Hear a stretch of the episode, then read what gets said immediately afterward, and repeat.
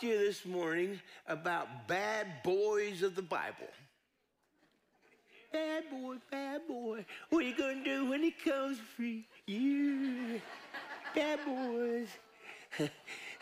I think a lot of times we think, uh, I think uh, a lot of bad boys, they think they're bad, but most bad boys that think they're bad aren't really that bad.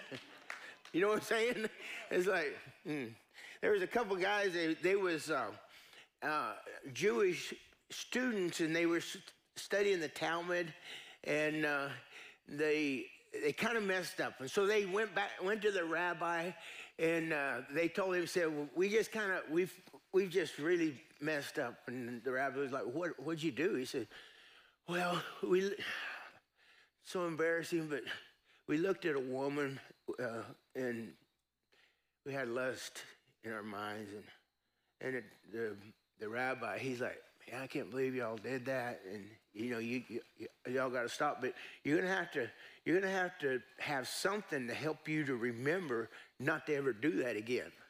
And they're like, man, whatever it takes, whatever it takes. And so he said, what I'm, I'm gonna have, what you're gonna have to do, he says, I'm gonna, you have to get some peas and put them in your shoe, and you're gonna have to walk around for a week with peas in your shoe. And every step you take, when that hurts, you think about how hot hell is and what a problem it is if you keep sinning like that.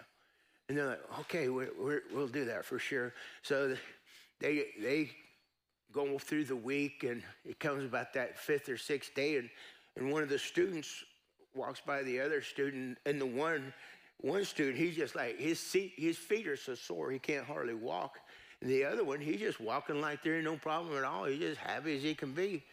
And the, the, the student that was hurting and hobbling, he said, I can't believe that you didn't do what the, what the rabbi said. You must not be, you must, must not be a very good Jew. And uh, he said, no, no, no, no. I did, I did exactly what he said. I put the, I put the peas in my shoes, but the only thing was that I cooked them before I put them in there.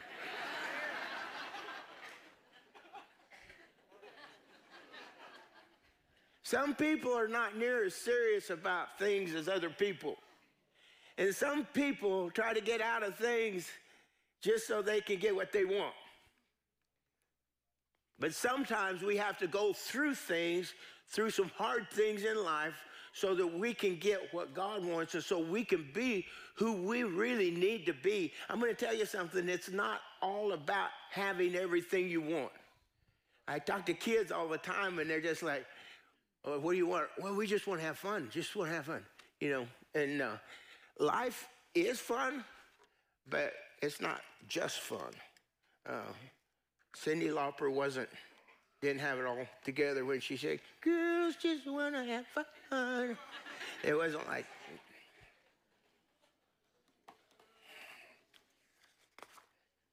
Turn with me, if you would, to the book of Acts, chapter 9. Acts, chapter 9. Excuse me. I want to talk to you this morning about Saul and Saul's conversion. There's, there's like three main characters in our message today. It's, it's Saul. And you remember Saul, he's the one that God turned his name into Paul, and he wrote over two thirds of the New Testament. But this is about the conversion of Saul.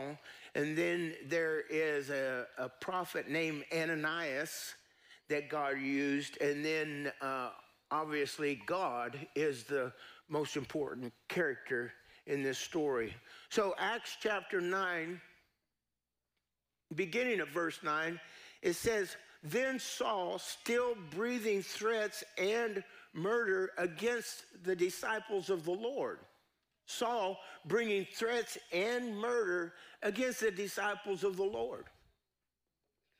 He went to the high priest and asked letters from him to the synagogue of Damascus so that if any found if he found any who were of the way whether men or women he might bring them bound to Jerusalem. So here we got we've got a murderer going to the leaders of the church asking for a letter to go beat up on the Christians.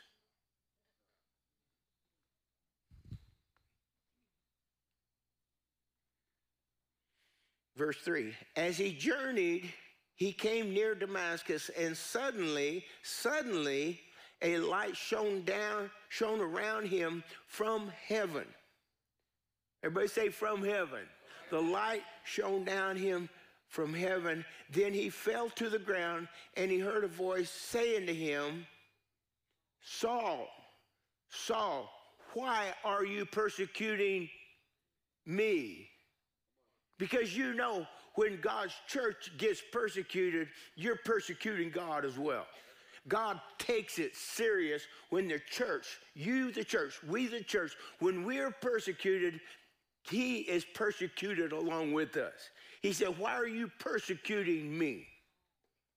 Oh, by the way, he knew the bad boy's name. He knew his name.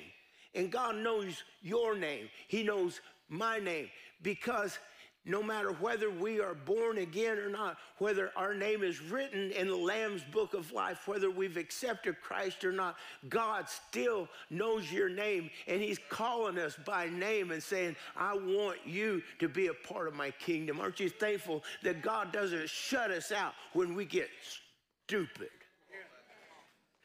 Thank God. He says, Saul, why are you persecuting me? And then he said, Saul said, Who are you, Lord? Who are you, Lord? like, God knew Saul's name, but Saul didn't know God's name. Whether you know the name of Jesus or not, Jesus still knows your name. Whether you say the name of Jesus, and I just encourage all Christians, I'm just going to parenthetically, parenthetically say this that if you are a follower of Christ, don't be afraid to use the name of Jesus when it's proper to use the name of Jesus. We got way too many people on television, on in the movies, and in our world today that is taking God's name in vain. We need more Christian people that uses God's name in a good way. Help us. We as Christians, if we don't speak the name of Jesus in the right context, nobody else is. He said, Who are you, Lord? Well, he knew he was Lord because he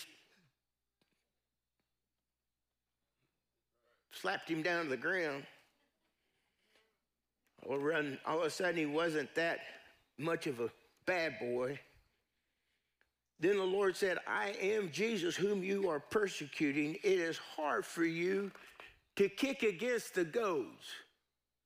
What he was saying is, Saul, you're hurting yourself more than you're hurting the Christian people. Because when you kill a Christian, they just die and go to heaven. When you do this, you're sealing your fate for eternity. Kick against a goad. What's a goad? I thought you'd never ask. A goad is a thorn. I mean, we've got thorns in our in, in this area of our world, and those thorns are inch and a half. I mean, they will pop a tractor tire pretty quick.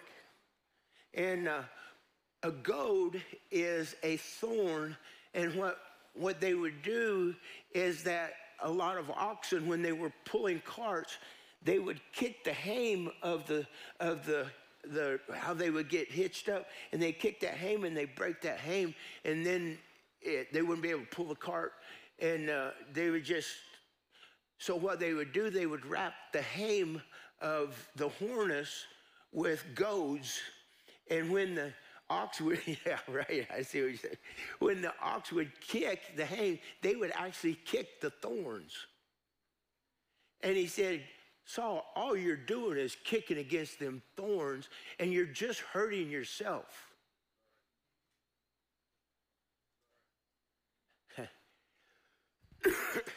Anybody been there and done that? I mean, messed yourself up, and you kept kicking against there, and you're like, oh, I don't know why this hurts so bad. Well, just stop it. I don't know why I'm getting sick from all this. I don't know what's going on.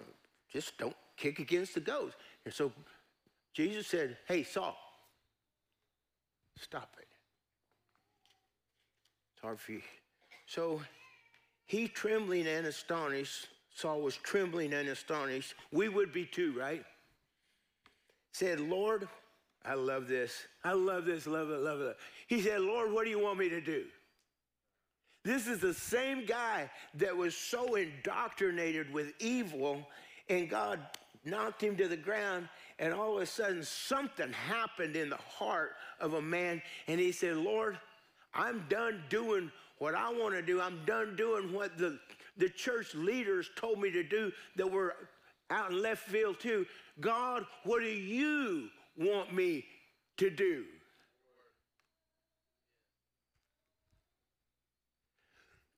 the Lord said to him, Get up. Well, he didn't say get up, he said, Arise. Go into the city, and you'll be told what you must do. And the men who journeyed, journeyed with him stood speechless. Of course, they did. Hearing a voice, but seeing no one. Then Saul arose from the ground, and when his eyes were open, he saw no one. He was blind, he couldn't see. But they led him by the hand, this, this big, this brutal killer of the Christian. They led him by the hand. You talk about a humbling time for Saul. Led him by the hand and brought him into Damascus. And he was there three days without sight and neither ate nor drank for three days. Stuff was happening on the inside of Saul.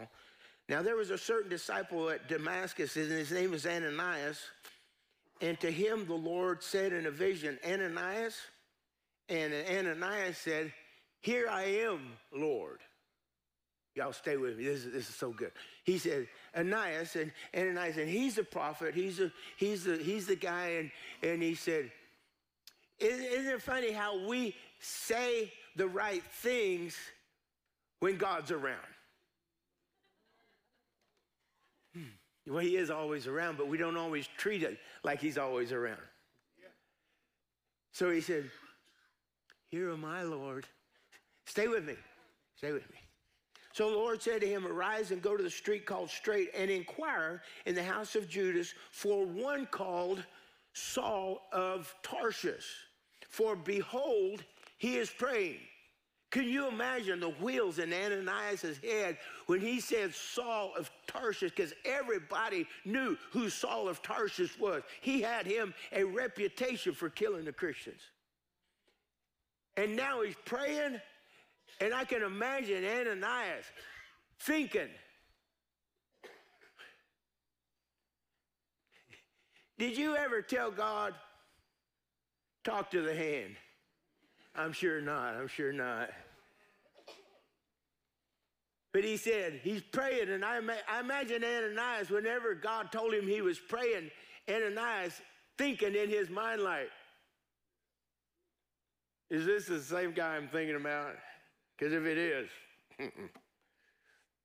in a vision, he's seen a man named Ananias coming in and putting his hand on him so that he might receive his sight. Then Ananias answered. Now, after he gets all this information, Ananias speaks up and he says, Lord, I have heard from many about this man, how much harm he has done to your saints in Jerusalem. I know that you, you probably haven't got the news yet, who this guy really is. So I'm going to tell I'm going to tell you who Saul is. I know you're God and everything, and I know you know everything, but apparently you haven't heard about this guy. And he's not praying, he's killing Christians. And so I'm just going to let you in on this news. I'm sure you've never done that. Excuse me. And, and, then it says, verse 14, and here he has authority from the chief priest to bind all who call on your name. Well, that was a far cry from, Lord, here I am, here am I, send me. So when, when God actually tells you what the plan is after you, after you say, Lord, here I am, send me, and then God brings this on you, what are you going to say after that? When it's hard and when it's tough. Find somebody else. Verse 15, but the Lord said, Go, for he has chosen. Did you notice that God didn't argue with Ananias? He just said, Go. So well, let me let me give you a little counseling here, and let's just talk this over a little bit. And I just want you to feel good about this decision that, that I'm asking you to make. And I just hope that you feel feel good about this because I don't want to offend you with with uh, and just know, no. God said go.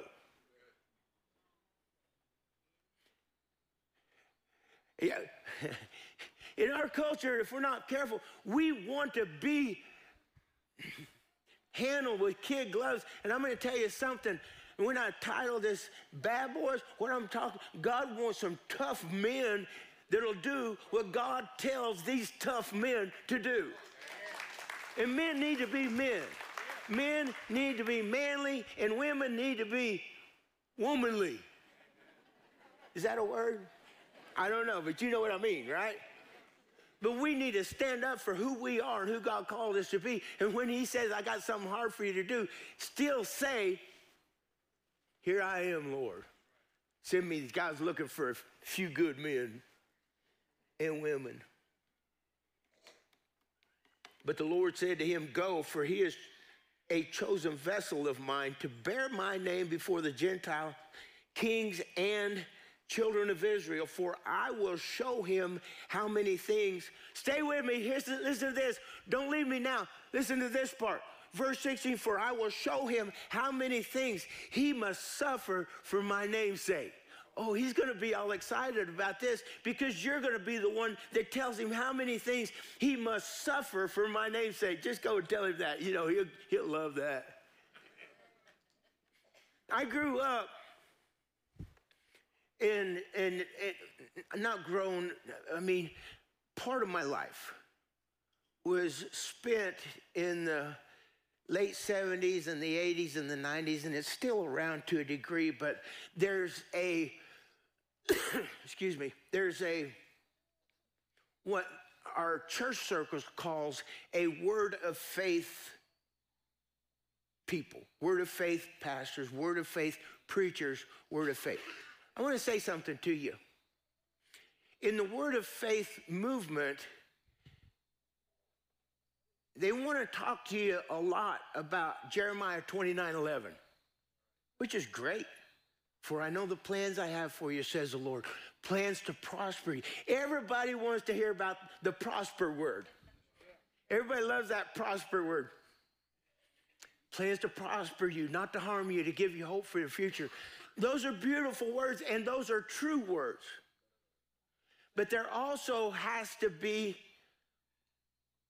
another side of it that God brought to Paul. He said, Tell Paul how many things he must suffer for my name's sake. And if we're not careful, the word of faith movement in some circles, they say if you have suffering and if you have problems, it's because of sin in your life. Let me tell you something that's hogwash. It's just hogwash. Well, you come to Cowboy Church, we just talk like that around here. Let me tell you what, what happens though is if you buy into that without the balance, see, see, there's a ditch on both sides of the road. On one side of the road, it's like the truth without grace, and they're just going to hammer it. And, and everything, that, everything that Saul believed to be true was part of the Old Testament, but it, he only picked out the harshness of the Old Testament, and he went with that because he thought he was doing God's will.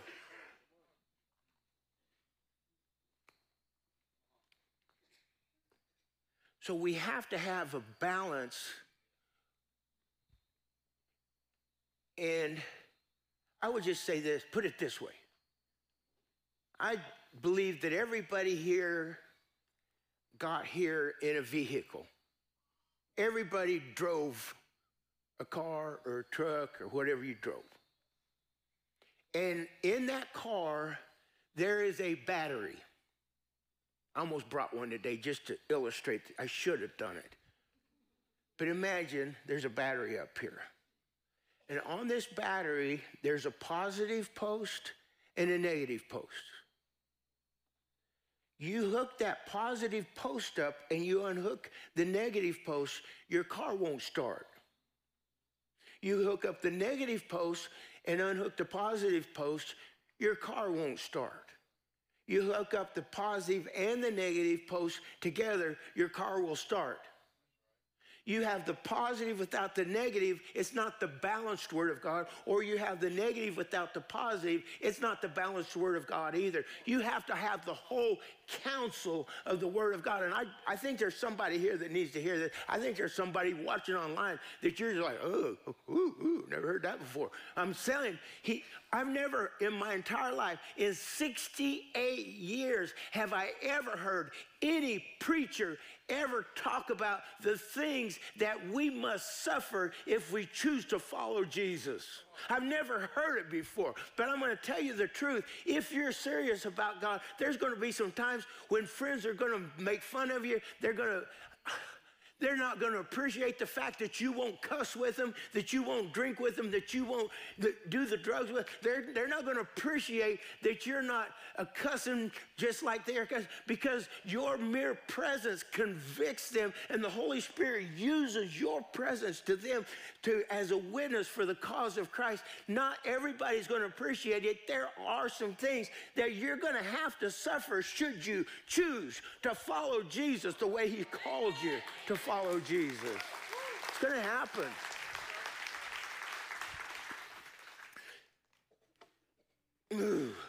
If you didn't know it, I was pretty passionate about that. Excuse me, verse 17, it says, And Ananias went his way and entered the house. Did you catch that? Even in the middle of all the apprehension that Ananias had, he was still obedient. It's okay. Let me just tell you, it's okay to have apprehension, but still do what he calls you to do. It's okay not to understand everything about what God's asked you to. Do. It's okay. But that's where faith kicks in. It says, without faith, it's impossible to please God. Ananias trusted God more than he trusted his own inhibitions and fear of Saul. That's a good word. So he, Ananias went his way and he entered the house. I really like this. And laying his hands on him, he said, Brother Saul. Ananias said, Hey, Brother Saul. and I imagine he, was saying that in case there was a little bit of uh, animosity in Saul. There were, you know, hey, we're, we're brothers here, Brother Saul. Either that or he was just bold. I don't know. Brother Saul, the Lord Jesus, who appeared to you on the road as you came, has sent me that you may receive your sight and be filled with the Holy Spirit. Immediately, everybody say immediately. It's a great word. Immediately there fell from his eyes something like scales, and he received his sight at once. And he arose and was baptized. He didn't need an explanation. He was like, whatever it is, God, you have for me. Just like I was in on the other side, I'm in on this side, and you just tell me what you want me to do, I'm all there. You got to love that. Verse 19 So when he received food and was strengthened, then Saul spent some days with the disciples at Damascus. Immediately, everybody say immediately again. immediately, he preached the Christ in the synagogue that he is the Son of God. He went back to the same synagogue, to the people, the Sanhedrin, who had sent him out to kill Christians, and he went back to them and told them that Jesus is the Christ, the Son of the living God. Can you imagine the Sanhedrin, mouth falling wide open? We just lost our man. I'm going to tell you something. When God gets a hold of you, when God changes your heart, Sometimes you got to get knocked down before you can get up. Thank God for the valleys sometimes because you don't really grow that much on the mountaintops. But when you get down in the valleys and you say, Oh God, I don't understand why I don't see what's going on. I don't understand. My eyes are blinded. I don't get it. And then when we do understand, because we've gone through the problems and we've gone through a little bit of that suffering, then we can walk to the mountaintops and we can look back at all the things that God brought us through and the things that He didn't leave us in, then we can overcome because we are more than conquerors through him who loved us and gave his life for us. We're going to suffer through some things, but he said he'd never leave us, never forsake us, that he'd be a friend that'd stick closer than a brother. God's on your side. He wants for you so much more than you could ever imagine immediately he preached. You say, well, how could he preach? Here's, here's what happened Saul already knew God, he already knew the Talmud. He has sat at the feet of Gamaliel, one of the greatest teachers in Jewish history. Paul sat at his feet. But the problem was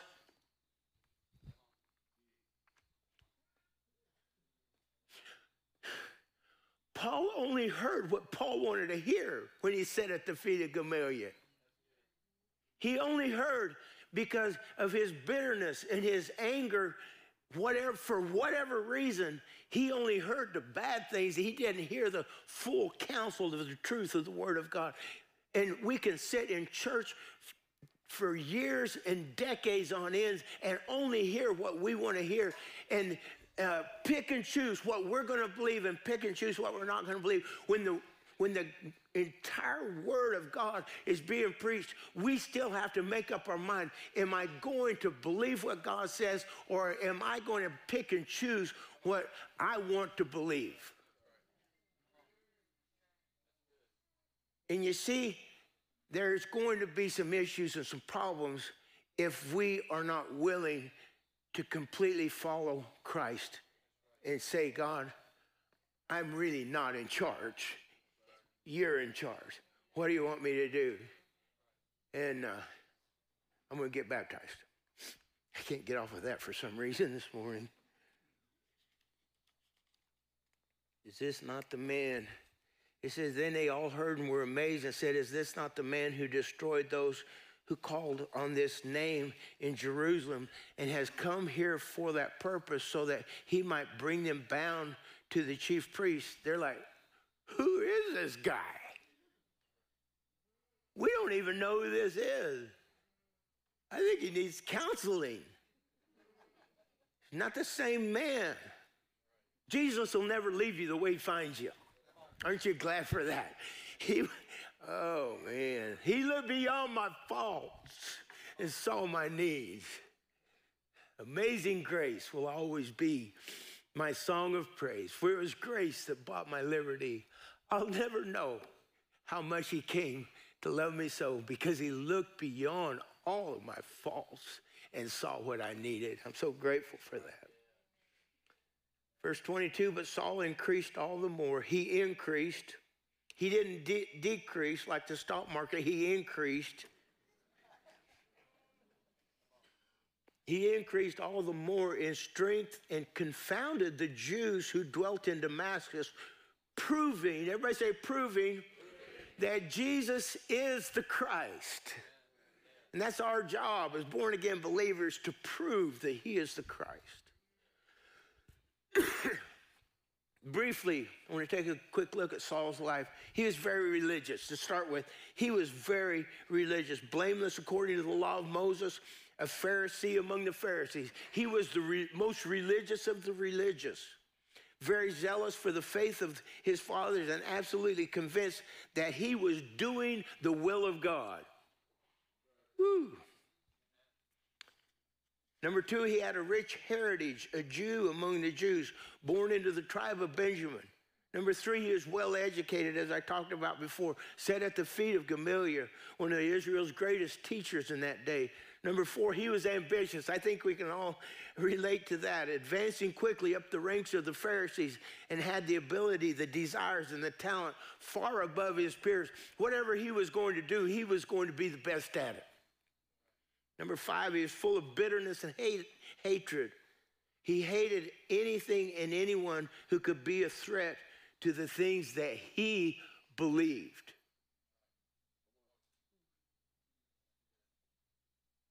I'm going to tell you something. If we would take a poll today of everybody in this room, everybody watching online, there would be some things that we would disagree about. Y'all looking at me like, oh no, we all agree. No, we don't all agree. There's a reason there's so many different religions, honestly. It's not that God is confused about what he believes, it's that man is confused about what God says. And we, man doesn't read the whole counsel of the Word of God. And, and, and people, I mean, I'm gonna tell you what, you, every religion has part of the Word of God in it there is a partial of truth in every religion because in order for anybody to buy into Make no mistake, in order for anybody to buy into any religion, there has to be a grain of truth in that religion. But what happens is man mingles his ideas and his agendas into the truth of God. And when those agendas line up with other people's agendas that they make up, they make up a new religion because they want to have the sin in their life, but they want to justify it themselves. So they say, well, everybody else is wrong and I'm right. But it's not built on the whole counsel of the Word of God. So, what Paul thought, Paul thought that he was right. He was completely convinced to the point where he needed to kill the Christians in order for the, the, the, the Torah to be fulfilled, which is the Old Testament. He, he didn't believe in that God has sent his only begotten Son. But the parts that are interesting is that if he would have studied the entire Old Testament, he would have known. He, if he'd read Isaiah, where it talks about he where he be he was wounded for our transgressions, he was bruised for our iniquities. The chastisement for our peace was upon him, and by his stripes we are healed. If he would have had the whole counsel, even of the Old Testament, he would not have bought into it. But he only looked for the bitter, angry things, the things that made him angry. There's a lot of Christians today that are angry, bitter people. They have the truth in them, but nobody wants to be around them because they're, they're just, they're angry about the truth. There's no grace with the truth. And you see, the only thing that will change a person's life, you'll never win anybody to the Lord by making them mad. Love never fails. So when we have the truth with grace and we bring love with that, that's when people in our community, that's when our families, that's when our kids begin to follow us because we have no agenda other than what Jesus has said.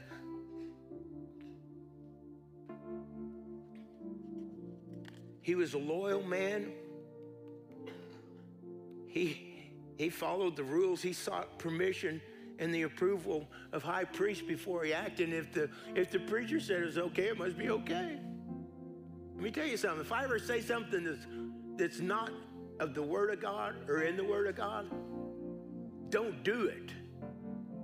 Don't just trust me to give you all the answers for everything. You get in there and you prove what is right in the Word of God because we can't be completely leaning on one person. The Apostle Paul said this He said, Follow me as I follow Christ. If I'm doing something that is in the Word of God and I'm preaching the Word of God, do that. But if I ever get out in left field, don't follow me. So Saul thought he was, he thought he was on his way to do the will of God, to turn Christians in, and if convicted, they'd be killed as they traveled to Damascus. Have you ever thought that you was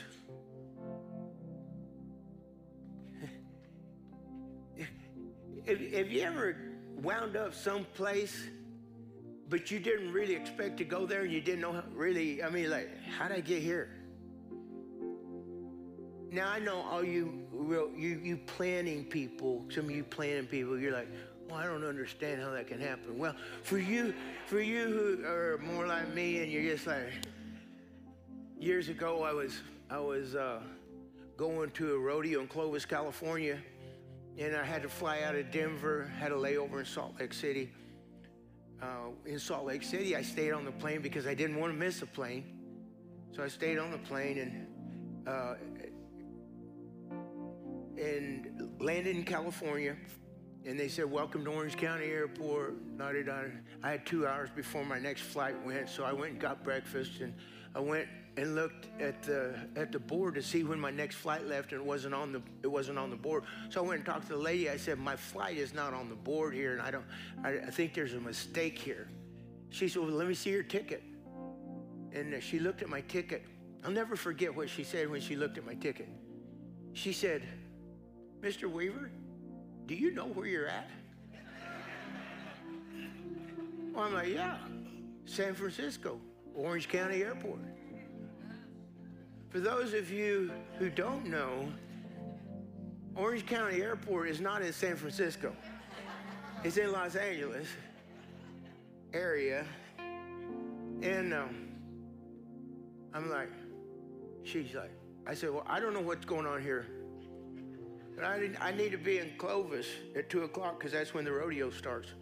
She says, well, you need, to get LAX because they can get a flight there like 10 minutes before the rodeo starts. So she said the only way you can do that is get on a bus and take a bus from Orange County Airport to uh, LAX. So get me on a bus. We toured Knott's Berry Farm, Disneyland. I, I'm not kidding. You can't make this stuff up and I'm sweating bullets. I'm like, oh, and I looked so looked forward to this, and I thought I had everything right. I thought everything was perfect, and I was so prepared. And uh, I mean, they'd get them people in and off the bus at them resorts, and I was like, man.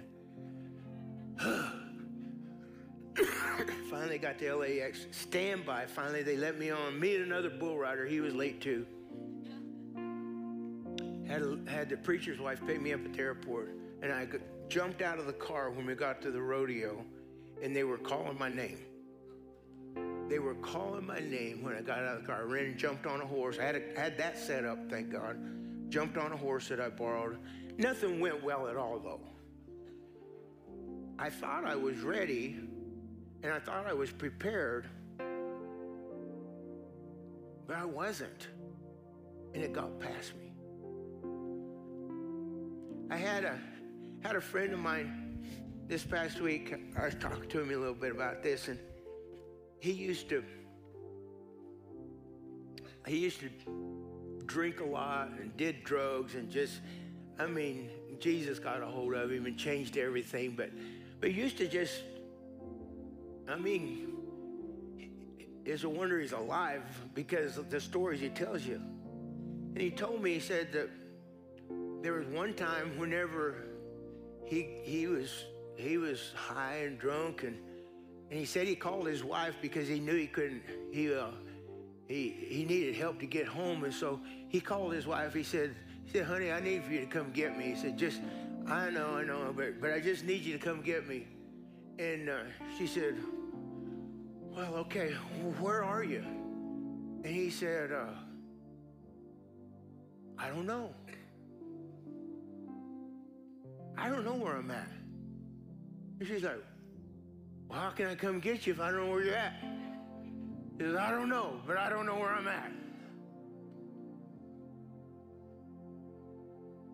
And, and you know, we kind of laughed about it because it's hindsight, and, and he loves Jesus, and he's, he's, all that's over. But I think if we're not careful, it's like Saul, he didn't know. He didn't know how, what a, a terrible thing he was doing. He just didn't know. And I prayed a prayer about three years ago. And I've told you all this before.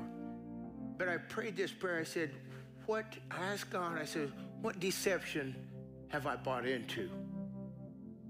Because I would submit to you that, no offense here, but just about everybody here has bought into an offense at some level. Unless you know everything, you got it all figured out, then you ought probably ought to come up and preach. But if you bought into if you bought into a deception, you don't even know it. You know why? Because you're deceived. So I just want to challenge you because we can go to church day in and day out, and that was Saul had it all figured out. He was a church person. But I want to challenge you. The greatest gift that you can give yourself, one of the greatest gifts, is the gift of being humble and teachable. If you if you think you already know it, you think you already got it figured out, I can't help you. God can't even help you because you're too smart for him in your eyes. And that's where Saul was. But what I want to say to you, at some degree, we all have work to do when we say, God, and that's the reason we get up. We, this is the reason I get up every morning and get before God, kneel down on my knees and pray and read my Bible because I don't have it all figured out. But He does. I need Him perpetually every moment of every day because He knows. And there's a lot of things that I don't know. And you know what? I'm good with it. He'll show me when He wants to show me. If He says, go, go get Saul, we'll just go, here am I, Lord. But I hope you go with me. And he will. Amen. I love you. Let's pray. Thank you, Lord, for your word. Thanks for helping us, Lord, this morning. I thank you, Lord, for the great example of bringing this terrible, terrible person into your kingdom and making him one of the greatest examples in, in, in biblical history of being available and, and that you spoke your word to him. And as you breathed your word into him, that he wrote almost two thirds of the New Testament. This murderer that a lot of church people would have just turned their backs on, turned his life around and made it amazing because of your transformation. Help us, Lord Jesus, to always make our lives available to you. I'd like for you to keep your heads bowed and your eyes closed for just a second. If you've never accepted Christ as your personal Savior, the scripture says we've all sinned, we've all come short of the glory of God. But Jesus said this He said, Behold, I stand at the door and knock. If anyone open, I'll come in and be with them. You see, God wants to be a part of your life. He wants to come into your heart and for to, to help you walk through life and give you direction. If you've never accepted Him as your personal Savior, the greatest gift you could ever have is a gift of a relationship with the God that made you. So this morning, if you've never done that, or maybe if you have, you just really haven't been living for Him, simply by raising your hands, say, Preacher, I need Jesus in my heart. I need to make Him the Lord of my life.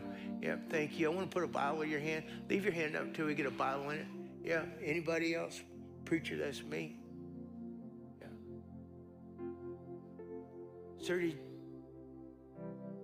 Yeah, thank you.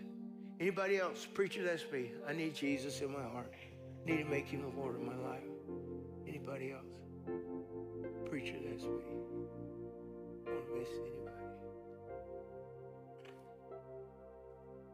Amen. If you raise your hand, would you mind looking up at me? If you raise your hand, would you mind coming up and let me pray with you? Would you mind? I mean, if you want to, if you don't want to, that's fine. Amen. How about this little boy? You could come with him.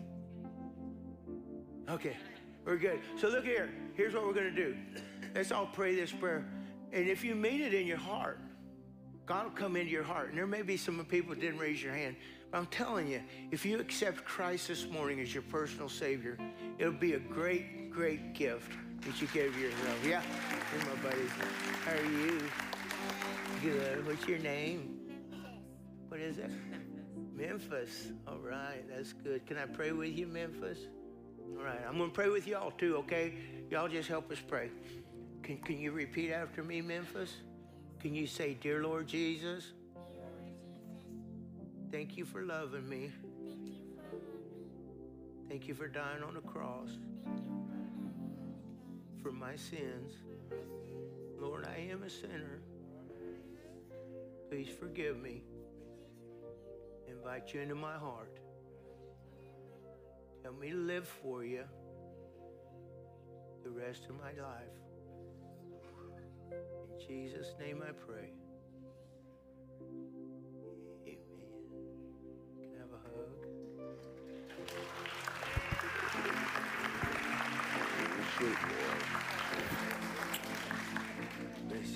Thank you so much. Beautiful. Beautiful. Would you stand with me, please?